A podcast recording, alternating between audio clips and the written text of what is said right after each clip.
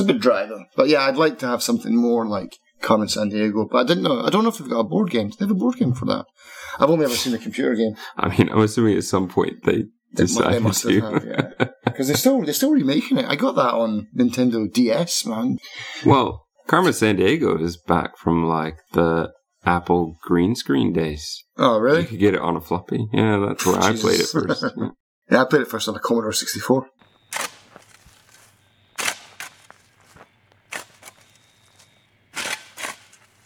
Hello, and welcome to Filling in the Gaps. I'm Justin. I'm Darren. Today we are going to discuss a movie called Vivarium. This movie comes from 2019. Director, uh, you'd probably be better at the name than I would. I think Lorcan Finnegan. Yeah, I've got no idea. Written by Lorcan Finnegan and Garret Shanley. It stars Imogen Poots and Jesse Eisenberg, who interestingly also did a movie together called The Art of Self-Defense, which I don't know if you've seen. I haven't seen that one. IMDb has this movie tagged as comedy, horror, and mystery. I'm not sure I'd put comedy in there. I'm just going to say that. I think that they, much like our Buyer's Remorse podcast, were sometimes searching for a third one, but comedy is the first one they put, and I really don't see that. I would disagree with that. Yeah. I may laugh a couple times, but it's not, that doesn't make a comedy. IMDb rating at 5.8, Rotten Tomato, critics at 72%, audience at 39%, Hmm.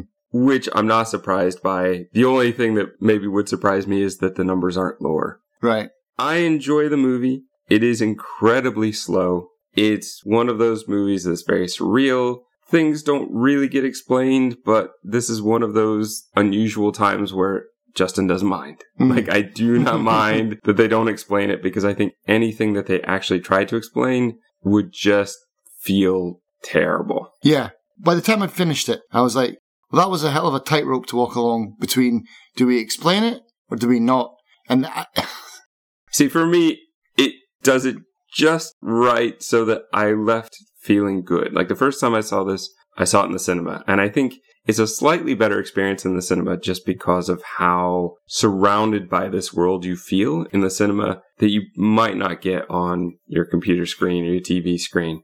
yeah, there's a few cool shots, like when he goes up on the roof, like, and looks out over the town. That, that would be really cool on a- big screen for sure. But I think it's just that whole thing of when you're in the cinema, this is all you see. And so that feeling of being trapped, like it's just darkness Mm. around you.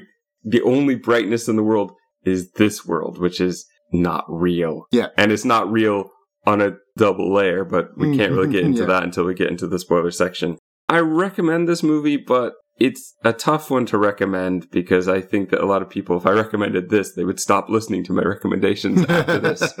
If you like Jesse Eisenberg, this is definitely a movie for him. And think Jesse Eisenberg, The Double, or The Art of Self Defense, these kind of weird, quirky indie films. Mhm.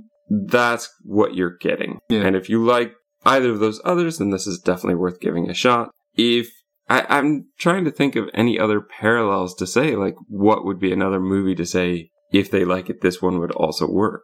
If you want something that defies classification and matching another film. Yeah, you can't. Yeah, exactly. You can't say like give this one a shot because it's in the same. You could say it's it's kind of like a Twilight Zone sci-fi episode for me, but it's a, an extended one. Kind of. It's got that Twilight Zone vibe for me. And though it's slow, I'm not sure that this one I feel could be condensed down to 30 minutes. I think that part of what this movie does is make you feel the time. Hmm.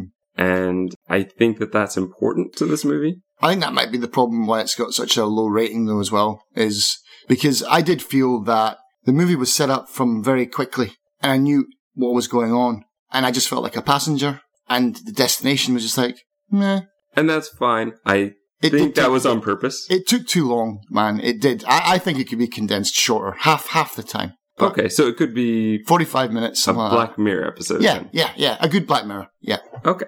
I wouldn't, yeah, I wouldn't argue against that. It probably could be. Though I would argue in this case that probably artistically it was done on purpose. I don't think that this is one where they were stretching for time. Right. This isn't like Upstream Color where we had those long scenes of that guy making music that didn't really Artis- affect anything. artistic content, man. you totally can, but that didn't really feel like part of the story, whereas everything here at least feels like it's connected in some way. I don't feel like I could skip a lot of that stuff and go, oh yeah, I still know what's going on. Like Mm. you could just shorten a lot of the scenes Yeah. and make it work. But that's kind of, I think, where we need to leave off because I'm not sure what else we could say without really giving it away. Vivarium, it's very odd. It is very original and some very interesting visuals, but very indie artsy weird. So if that sounds good to you, go ahead and watch. If you don't care about spoilers or if you've already seen it, well, let's get into the spoiler section. One thing, one thing I was going to say was uh, when you talk about dragging something out. there- There's, a, I think it was Family Guy that they did a bit where it's like the beginning of the movie, where it's like the production company label comes up, and then like, okay, the movie's going to start now, and then it's another production company logo, and another one, and another one. I'm pretty sure it was Family Guy or Simpsons. It was something like that. But my God, there's like I counted them. There's 13 production company logos at the start of this. There are, but are you surprised with a movie like this that they had difficulty getting one Money. big sponsor? I think, though, there's a lot, but it doesn't feel like a long time Mhm. because they each rush through. None of them have those 30 second animations. Yeah, and that's what the family I think was going on about. It's like, oh, this is the start. Of, they actually think it's the start of the movie, but no, it's just another production company logo, animated logo. Well, that's one thing with CinemaSins is usually the the first sin is like a minute and a half of right. production companies. This one does it, I think, in less than It's- a minute. yeah, but it's pretty quick. That's pushing through with 13 of them. Yeah. I didn't count, but I did notice that when I was watching last night. I forgot that that got buried in all the other information. But it's good that they took the money and they. I liked how indie films know how to pinch pennies, and it's like this movie has obviously got all the money that it can, and what they've made with it is pretty decent. There's no expense wasted. And nothing looks cheap that isn't cheap on purpose. Yes, exactly. like those clouds look weird. yeah. But that's on purpose. yeah, yeah. The houses look weird, but that's on purpose. Yeah. and this is where I think, you know, one of the things we'll probably mention a few times through is the pinching pennies Mhm. and being able to have all the houses look exactly the same saves a lot of time. So it definitely saves a lot of imagination. Yeah, just like, yep, we're done. Let's go ahead and get into the story. So we open with shots of a baby bird that is blind and knocks an egg out of the nest, and then another bird knocks, I think that bird or Yeah. out of the nest. Then there's a mother bird flying in to feed the baby, and then you see it again, and the baby is huge and clearly a different kind of bird. Yeah. And being fed. Which I is it a cuckoo? It's a cuckoo, yeah. Okay. Because they make reference to it, but I didn't look it up to see, and my bird knowledge is not the best. Mine's is not good either, but cuckoos, yeah, they, they do exactly this. They find a nest, they'll lay their egg in a certain other bird's nest because it looks the same as their eggs. And it's not until it's hatched and actually develops feathers and stuff where the mother bird would be like, well, you're not mine. It's a parasite, basically. A living parasite that, a living, all parasites are living. It's like a parasite where it just drills its way into someone else's life. Obviously symbolic for What's to come. Yeah. we open with our characters. Gemma is teaching kindergarten, telling the kids to be trees, and they're waving and, oh, it's a storm, and mm. all of that kind of stuff. At the end of the day, she talks to some, I guess, a student's mother or another teacher about wanting to buy a house. There's a girl standing off to the side. She's noticed some dead birds, which could be the very ones that We just saw, yeah. and ask a lot of very deep questions about why does this happen? Gemma has to respond, well, it's nature, and Yeah, that's just the way it is, is what she says. Well, you get wrecked later on but with that logic. Gemma is going to say that it was probably a cuckoo at Yeah. this point. The tree starts talking to her. It's Eisenberg as Tom, who's uh, he's pretending to be a talking tree, but he buries the birds. yeah, he's like the school gardener or janitor or maintenance man or something like that, is he? I guess. I'm not really sure. I'm assuming he works there, but I'm not really sure. I think the fact that he doesn't have a car would be an indicator that they must Hmm, both work there, right. or else what does he go and just stand there all day with a tool belt on? Yeah. It's like, when they made the film, it's like, we need a guy with a ladder. She asks him to change his shirt before he gets in the car because he stinks. They go to an estate agent's with a bunch of models along the wall. The models all are identical. Yep. The estate agent himself is a bit odd. yes, slightly. I was like, what's up with this estate agent? Is he a robot? First time I saw him. So, well, not too far Not too far off, yeah. in, in the way we're looking at it. He's got very slick back, dark hair, white shirt, tie, very bright eyes, and he just seems unnatural. Yeah, very creepy. His name is Martin. At least that's what his name tag says. hmm And I'm going to refer to him as Martin. So Martin tries to sell them on Yonder, the new housing development.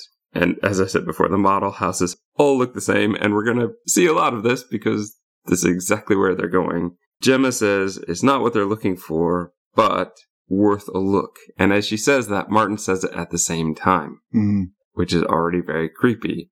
And you'd almost expect them to go away, but I think they're kind of desperate. You get that impression, right? Yeah, yeah, but um, Tom's not really having any of it. He's he's he's wanting to nope out of there immediately, He- like like I would be. We're not buying a house from this creep. They follow him in a montage of driving. We see that the company on Martin's car says Prospect Properties. We're going to see a billboard, which will be interesting Mhm. for later with this kind of family. Yeah, I, I don't want to get into the billboard too much because I think it is more interesting when we see it again at the end. I think there's a reason why they did that. Mhm. But they're going to go in and, well, I will say this. Along the way, Gemma and Tom sing together. Yeah. They do a few things throughout this opening to make us realize that Gemma and Tom really do like each other. And it's key because when they start to fall apart, you need to know that they actually were together. Too many horror movies don't really develop their characters well, and you're meant to feel sorry for them just because they're human. Yeah. This one doesn't do that. They try to do all these little things to say, hey, we actually are a loving couple. We do like each other, but things will go bad. Mhm. Yonder is all the identical green houses, not greenhouse, but greenhouses Yeah. houses Yeah. that we saw the models for. And as, as far as the eye can see, especially the scene you mentioned Yeah. before, Martin shows them number nine. This house just kills me Why? once you go inside. Inside the main, I think, living room or main hallway, there's a painting of this house. Yeah, every room has a painting of that room in it as well. Exactly. Yeah. You get to the bedroom and there's a painting of the bedroom. Yeah, I thought that was going to come into play later on. If that, if this was a computer game, there'd definitely be a puzzle or a secret behind one of those paintings. I think it just shows the lack of imagination. Right. and also the complete lack of understanding Mhm. of what we would want for decoration. Right. Right. And that would have made me want to, uh, as you said, nope out of there right away. They are going to go upstairs. They're going to be shown a blue nursery It's a boy. where I think Gemma says, well, I guess I've got everything planned already. Yeah. Not realizing how right she really is. Mm-hmm. When she says that, Martin responds, it's not a starter home. This house is forever. hmm Martin asks if they have children. Gemma says, no, not yet. But at the exact same time, Martin is using her voice and her motions. Yeah, that was pretty creepy when I first saw that. I had to rewind and go to listen to it again because I was like, did he use her exact voice? And yeah, it was. It was pretty unnerving, unsettling. He goes to show them the back garden, and we watch him just walk away. hmm Gemma's peering over the fence, trying to see what the other yard looks like. The why she's bothering, I don't know, because they're all going to look exactly Yeah, the yeah. same. If the front of the houses didn't tell you, they'd all be the same. I think there is a possibility maybe she was looking to see if people I think that's it because she, that's the reason she turns around, isn't it? She says, so when are people moving in? and there's no one there's there. no one there. They try to leave, but they get confused and they can't find the exit. They always seem to pass by number nine again. Which, like you said, this Yep. is a very Twilight Zone kind of thing to do. Their phones, of course, have no signal. hmm Tom smokes, he drops a cigarette, and this is a cool artsy thing of they do that early on in the montage, and then at the end of the montage, you see that it's just ash that is Yeah. just burned away. They eventually run out of petrol, and when they do, it's right in front of number nine. hmm Coincidentally, Yeah. it's the only one that has lights on, and well, I'm not, I'm not sure how the entities, whatever we want to refer to them, could make sure that they run out of petrol exactly in front of number nine, unless they're just millions of number nines. Yeah, I was thinking that. It's like, I've got a list of things. Not, I didn't actually write a list, but just in my head of things that are unanswered. One is, how did they get into this place? Is it some some kind of simulation? My take is they're aliens, right? I, Yeah. I guess so. They're aliens. Did they did they somehow blanket their? Is this a mothership that they drove into that was camouflaged as a town kind of thing, and they they drove into it, or is it part of a simulation? Because they they do they just seem to be going on endless loops and always arriving at number nine. It doesn't really make any sense, but it, it is what it is. Tired and with nowhere else to go, they go into the house. They eat the strawberries and drink the champagne, the welcome gift that Martin tried to give them before. They say there's no taste. Yeah.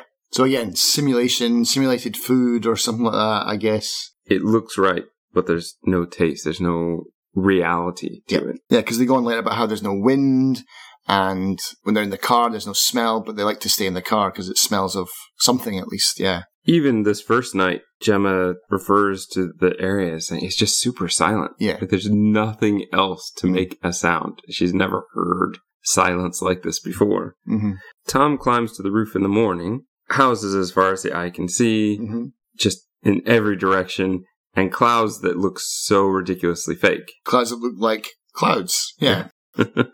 They try cutting across the gardens all day. They end up back at number nine. Yeah. I Even like- I though like- they've been going the same direction over and over. I like that bit. I wrote down they, they Shaun of the Dead it across everyone's back garden, basically.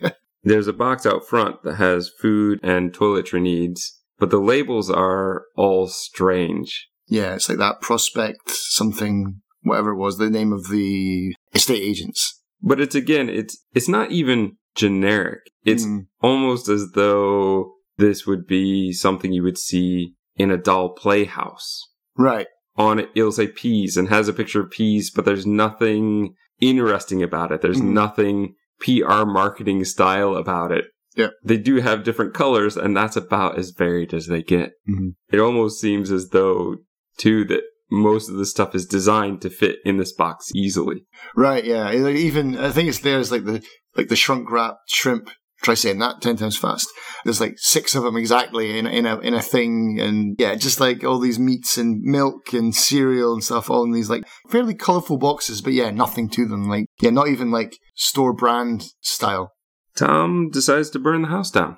Immediately without taking the food. I found that a bit odd. Like yeah, maybe dump the food in the car first. But I like that. I like how, and again, something like this keeps the movie moving a, at least a little bit quicker.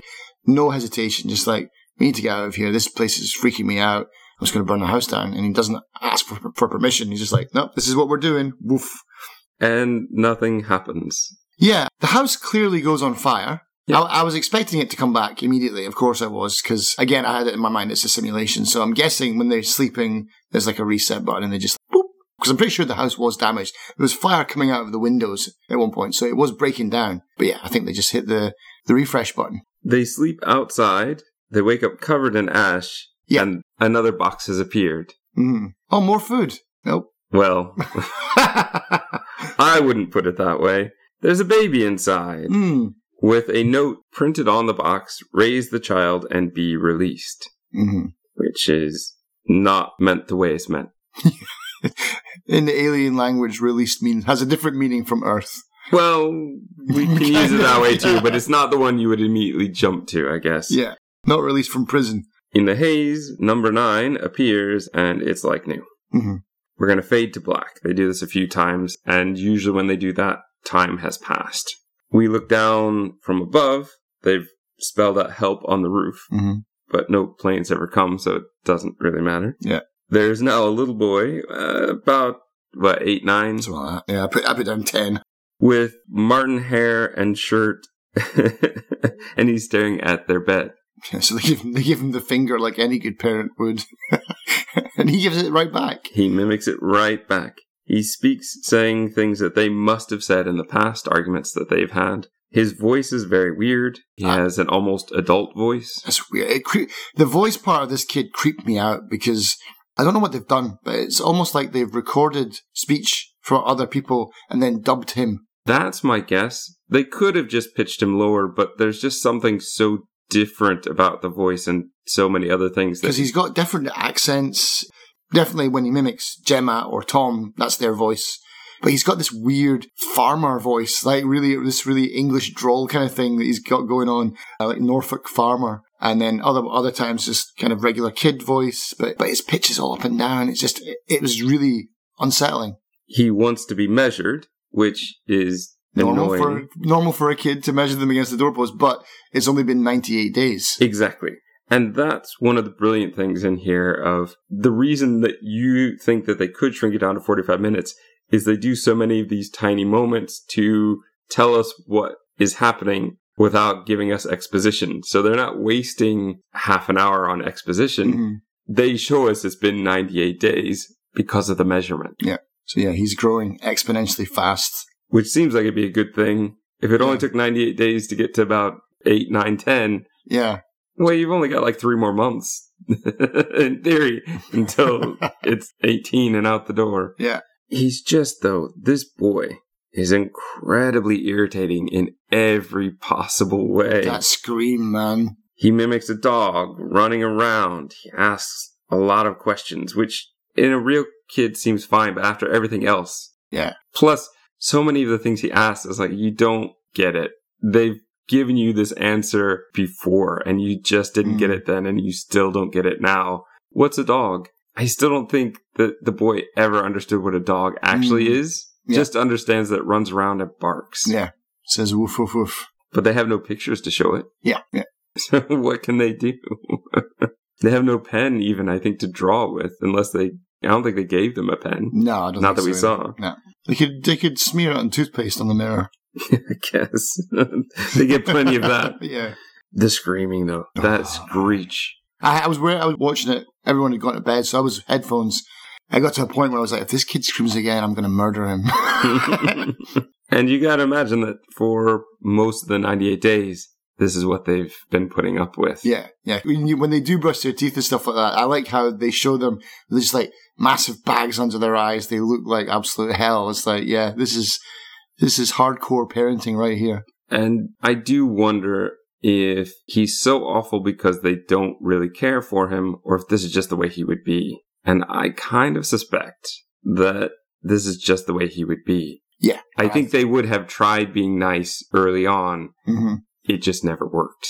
Right, right. Different species entirely of organism. So it's like, yeah, I think I think this is just the natural way of things for for young Martin.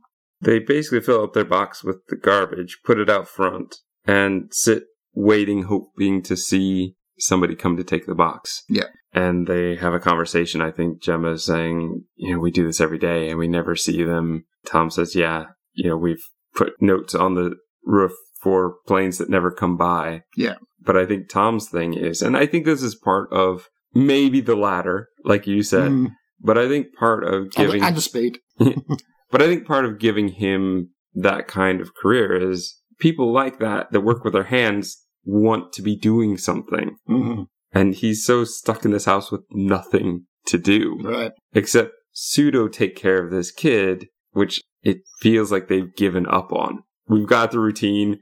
One of us grabs the cereal, one of us grabs the milk. The kid screams until we until he's satisfied, like kind of thing.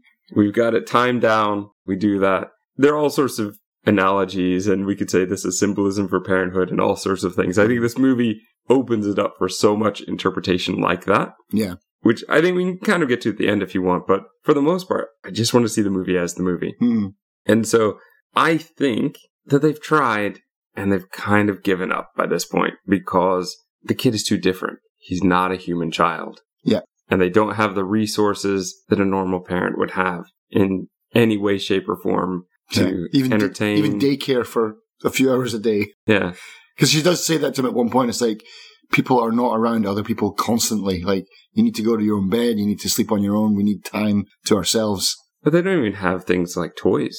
Yeah, they got a TV with weird stuff on it. Yeah, Yeah. the we- the weird alien cartoons. But yeah, this is where um, it makes sense now how the box disappears. They explain that. Sort of. Yeah. yeah. So I mean, I'm guessing that that's what happens when when they turn away. They're all constantly being monitored, obviously, and so when they're not looking, they swipe the box, and then all of a sudden, like, did you see that? And the box is gone. So Tom, as a loving father does, pings his cigarette at the at the kid. Well, Gemma at this point says that boy is always watching. Yeah. And Tom says that's not a boy. Yeah. And this is very much a key conversation that explains their motivations throughout. Gemma will back and forth, think, oh, it's a boy. No, it's not. Mm. It's a boy. No, it's not. But Tom is very consistent. It.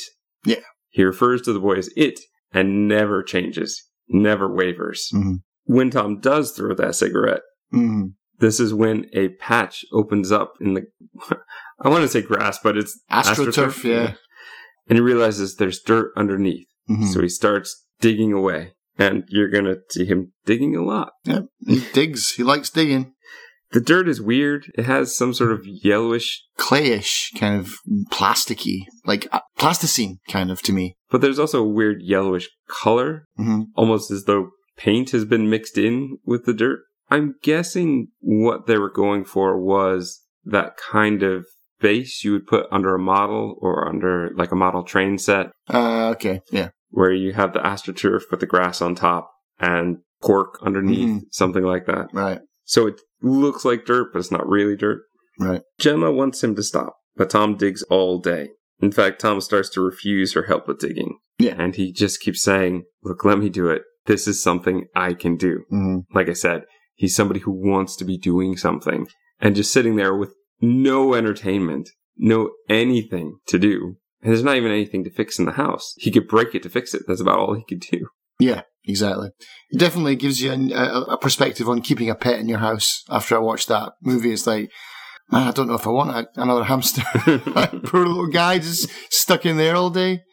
Evening. This is where the boy turns on the TV for the first time. It's just a kaleidoscope of white and black shapes that are moving around. Weird noise coming out of it as well. And this is the other thing that it kind of got me is like, does he have some, again, this is not really that important, but it's like, do these aliens have like some innate ability of language where no one's taught him, as far as we know, we do know that he meets other people later on, but no one's taught him how to speak. So it's like, where does he get his language from? Is it natural that he just knows? I'm guessing he knows what's going on because otherwise you wouldn't just be fixated on this weird static mess. Does the cuckoo mimic other birds? I think it only mimics their. I don't know actually. No, I'm not sure. I know that there are birds that mimic others. Yeah. And that is more what I was interpreting here is that it must be that kind of thing. It's mimicking. But yet, in this case, it is really, the boy is really communicating, hmm but it's just information and understanding that don't quite connect.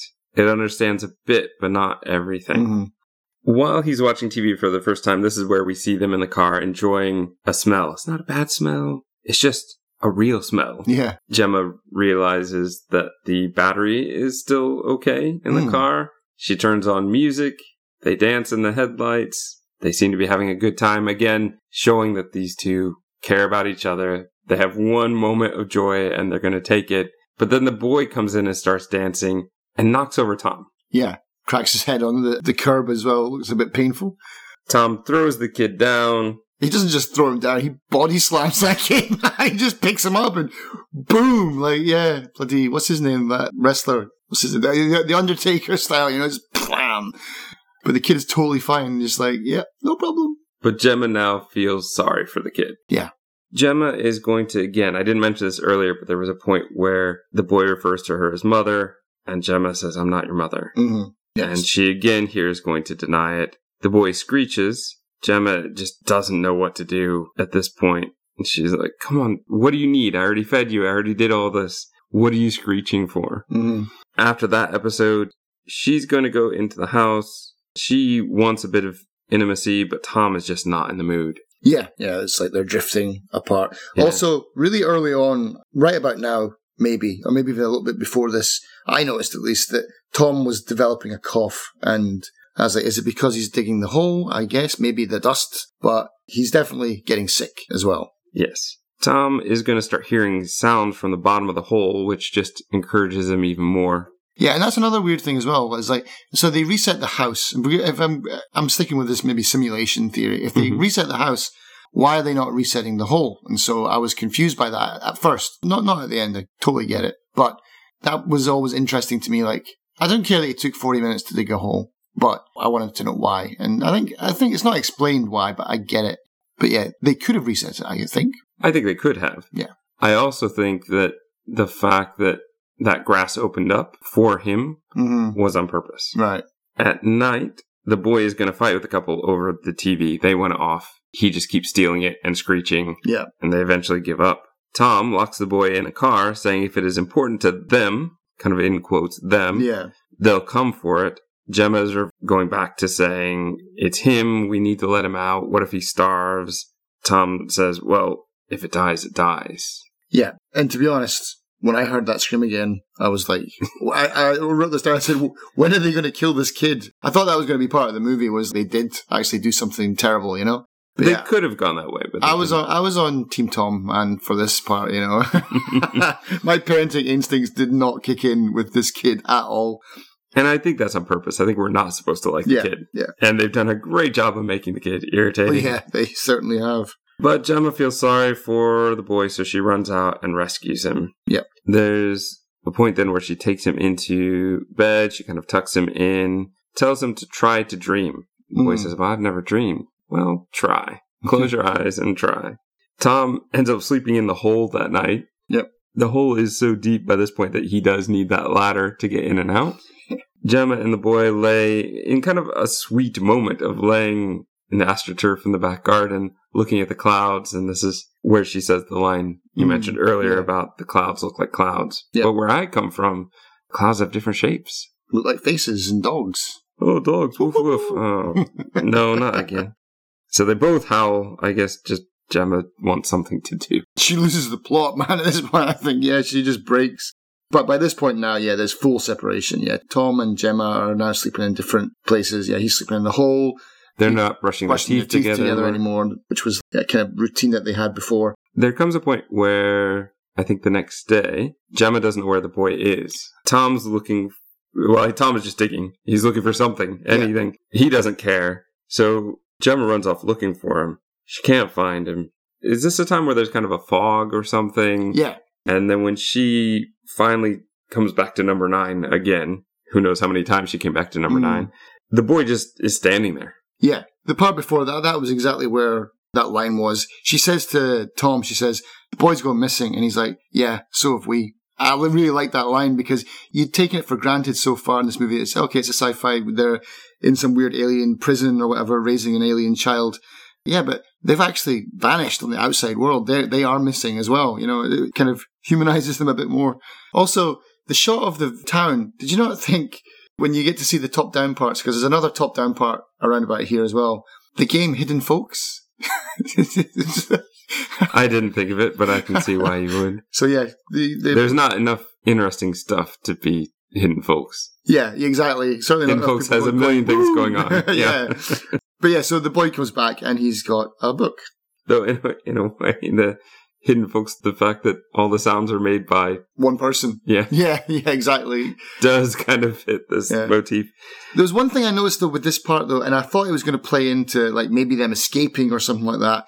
If you notice when she's walking down the street, she walks and then she does a 180 to look behind her and then faces front again. And that's when the boy appears. It's almost like intentionally, I thought it was going to be like a thing where if you don't look at it, you'll be able to navigate your way out or something. You know, I thought that was the kind of rule. It might have been something that they'd thought of and maybe they just ditched, but they kept a few bits in. But I think there's this thing of when you don't look at it, it's there. But when you look at it, it's gone kind of thing, you know? There's definitely a point where she spins on her heels and the boy appears. It's like, ah, but it just never came to fruition. He has a book, and when she looks in the book, it's full of what looks like an alien language. Yeah, it's like the Voynich manuscript, yeah. She asks the boy about where did he get it, and the boy.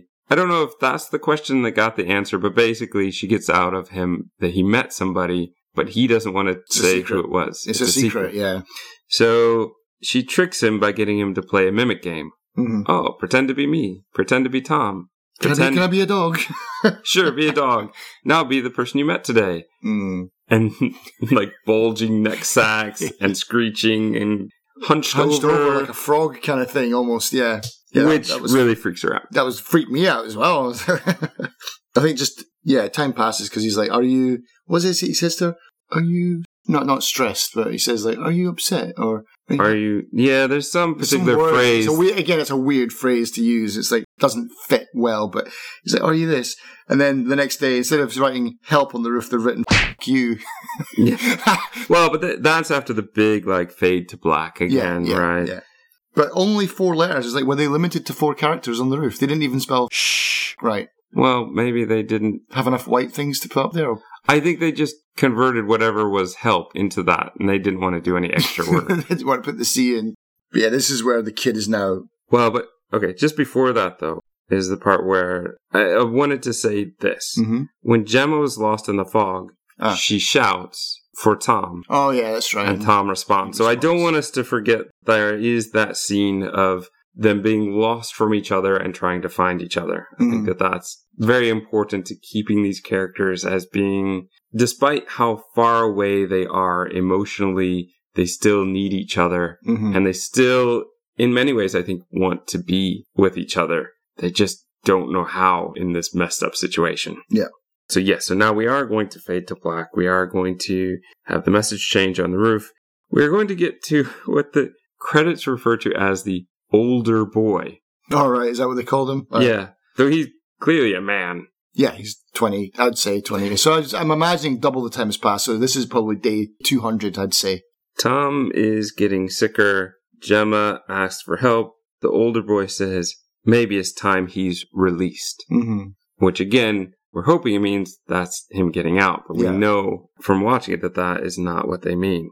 They have not been sleeping in the house. I think they've been sleeping in the car. Yeah. The older boy has locked them out and is watching that TV again. She holds Tom as he smokes. Tom waxes nostalgic about, remember wind, real wind, what that was like. And then their first meeting where he kind of passed out drunk, woke up at her place, and she said, Do you want scrambled eggs? And he said, That made me feel like home. Mm-hmm. I'm always at home with you. Like I'm even now, I'm at home because you are home to me, which is a very powerful statement. It's a very powerful message. Yeah. And then he dies. The older boy returns with a box, and inside is a body bag. Yeah. With a window for the face. Of course, because why not? It gets vacuum sealed, Yep. And then he throws it in the hole. Now, something we have skipped over Mm-hmm. is that roughly just before this point, Tom had been very scared by something he found in the hole, which was essentially a body bag. Yeah.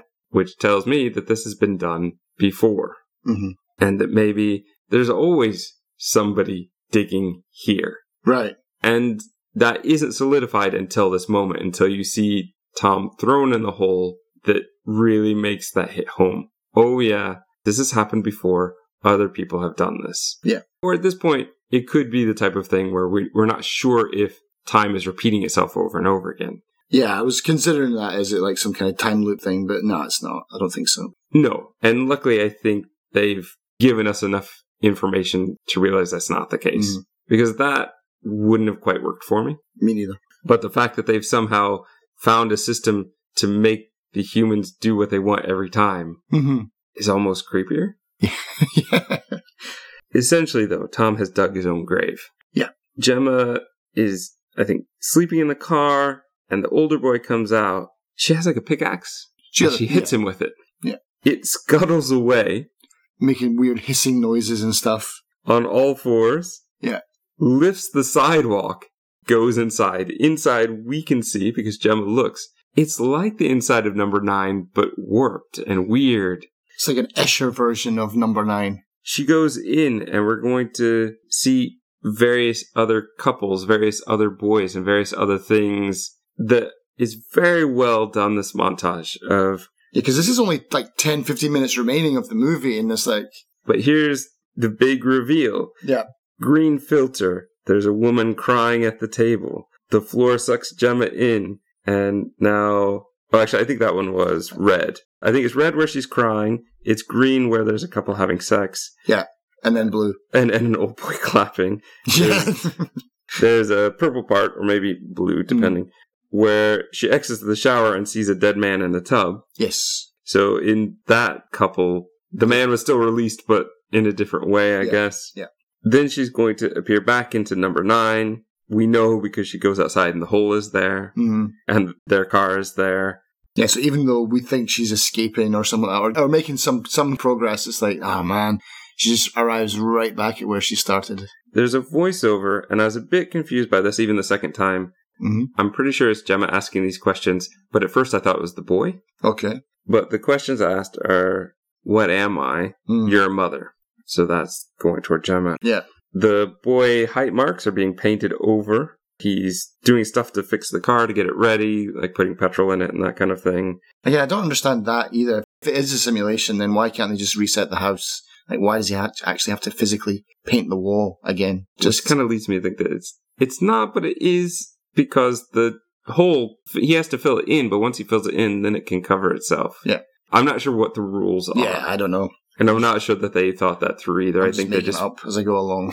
wanted to give us the idea that everything is going to start again. Yeah. And it needs to start fresh. The voiceover says a mother prepares a son for the world and then dies. hmm That's the mother's job, according to this alien race, these entities, whatever Yeah. they are.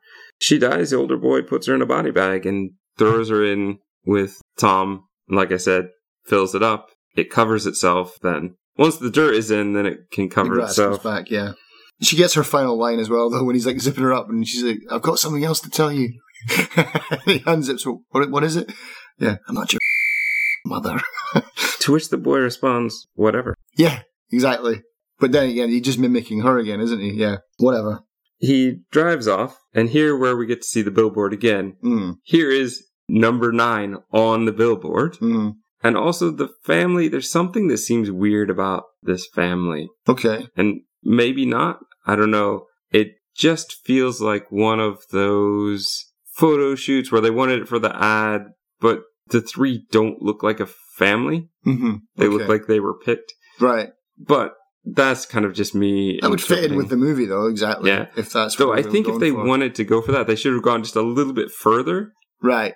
and had it so it was really obvious that these three don't go together. I think that this could be a family. There's a million ways this Mm. family could be this way, but there's just something about it that Something just fake about it. something that feels fake about it. Yeah. But maybe this is me adding to it all the so many fake billboards I've seen in my Right, life and right. fake ads like this that I'm like, ah, that just seems a bit weird. And maybe it's because it's coming after all of this, because I certainly didn't notice it the first time going in, and I didn't even really think about it the first time I watched coming out. It's only the second time where I'm going, are they trying to say that that family doesn't seem quite real? Or is really the focus just that it's meant to be number nine? Just that, ooh, we're staying in our house and we look so happy, and I don't know, we're like tossing the kid around, and I, uh, everything about that picture just looks so phony. but again, that could just be me projecting onto that one. But I think the fact that it's number nine is important. Yeah, definitely. And it's also marks the entrance or exit from this place that they couldn't find on their own the, the first time. At the estate agents, Martin is now old. Yeah, the circle of life continues. He gives the Martin name tag to the boy and dies. New Martin basically pulls a body bag out of the filing cabinet, throws old Martin in it, shoves him into like another cabinet. but then folds him up like really compactly, and you hear all the bones kind of crunch. He's like super brittle. He packs him into I don't, I'm not going to say a lunchbox, but it's like yeah, like a small suitcase size, yeah, and then puts him into another filing cabinet. But not before doing one of the weirdest things, which is stapling a receipt onto it. Yes. Which I paused and I took tried to read as much of it as I could. Did you have a, look, a good look at that receipt? now? No, the receipt, the fact that it was there was enough Yeah. for me to go, well, that's weird. I was like, yeah, it's like number 8899. So this is maybe been done, like you said, this is something that's happening over and over and over again. So 8,899 times, I'm guessing, through this like timeline of these Martins, which is also the name of another bird, by the way, as well. Yeah, so that's maybe interesting. Yeah, so it's like 8899, and then there's a bunch of like his name, his company, and then there's like, couldn't really see it, it's blurred, but it's like day, blah, blah, blah, day, blah, blah, blah. I think that's how many days they've lasted what it seems to be, it seemed to be getting longer. So that kind of tells me that this cycle, they're trying to perfect something. And so it's part natural way, like the cuckoo giving, getting into a nest and being raised. But I think it's also part experiment as well for these alien creatures to prolong their lifespan, maybe. I could see that. New Martin, our boy, Mhm. sits at the desk with a weird smile and blank stare as he waits for a couple to walk in. They do end a movie. And then a really good song at the end, like, that the XTC song at the end is so on point because that, that song is bizarre as it is and unsettling. But yeah, that was a good, that was a great song to end with. So you're going with the idea that it's kind of a holodeck, a simulation Kind of. matrix, but physical. Yeah, because I've never really understood the holodeck because it's kind of like that other movie where it's like this the shopping center that's on multiple floors and like you'd be bumping into things. It's not. Valerian and a Thousand Yeah. Planets. This is something that he and I have laughed about before. That scene in particular just irritates me to no end. Yeah, so it's like I never really understood the holodeck in Star Trek because you would surely be bumping into things. You can't walk around New York City on the holodeck. So I'm not professing to know how this works, but yeah, I'm guessing that it's some kind of physical yet not real simulation. And I think that that's possible. I think that it's a much more physical one. Mm. I suspect Tom was not meant to find that body, that it was just there, that it was left there and they didn't think about it. I think that they have a way of warping reality that is something we don't quite understand Sure. Yeah. Through their tech. So it's definitely a simulation, but I think that it is a physical Mhm. simulation. And I think that there are, my filling in the gaps here would be like just saying their technology can do a lot. Like it can fill over the astroturf, but it can't fill the hole back up. hmm And possibly if it did, you know, just cover the astroturf, there would just still be that hole there. You step on it and fall through. Yeah. Yeah. So I think that that's part of it. I'm going with its aliens. I'm going with his aliens. Yep. Insert that that guy with the crazy hair. Uh, it's definitely aliens. Yeah, it's aliens. Yeah, I just I just want to know how they got on, how they got off. What is it? Is it a mothership? Is it a camouflage ship? What was that transition? You know, that little borderline where they got into it. I know what you mean. I do think, though, this is one of those times where it's better left unsaid. I think if they tried to explain it all, you'd just be like, ah, really? yeah, Yeah.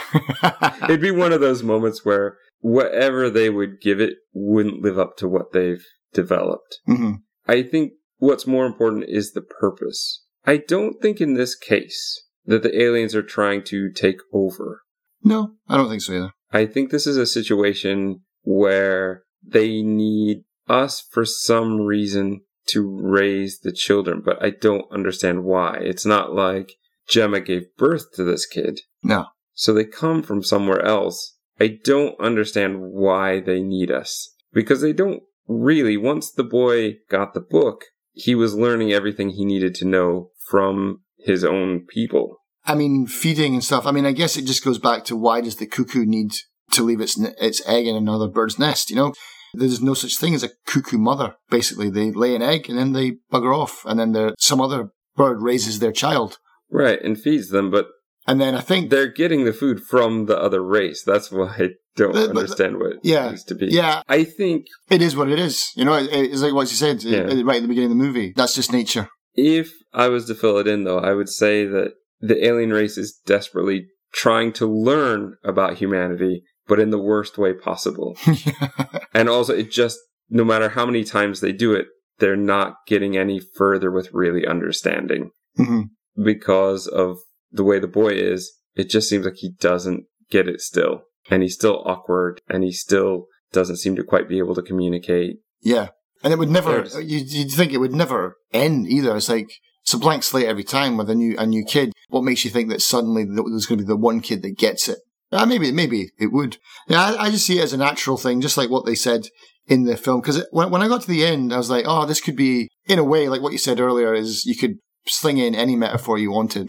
This is a metaphor for real parenting, where the kid grows up and then you know the parents pour all their love and attention into into the kid and then the kid essentially locks them out of their own home and just leaves them to die while he goes on and fulfills his purpose you know the father literally works himself to death digs his own grave because it's what he can do i mean it's everything's telegraphed quite clearly but this is one of the few movies where i was like nah i don't think it, it's meaning to be deep or meaningful on that, on that level it's a movie that's got a weird twilight zoney idea and they're not out to explain anything really. It's just like just go and get a bit weirded out to go go see the movie, get a bit weirded out, and that's it. And I think that this is one of those where we'll leave the interpretation up to you. Mhm. And for this one, for whatever reason, like you said, it, it walks that tightrope, but it doesn't in a way that for me works. Most other movies like this fail because they fall either too artsy, too preachy, or there's too much exposition trying to explain everything so that it gets in the way of that message. hmm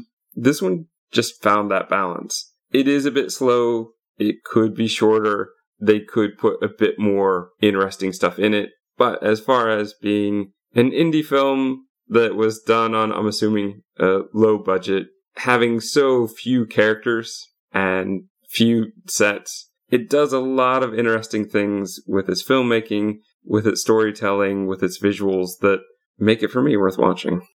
Gaps filled or more gaps created.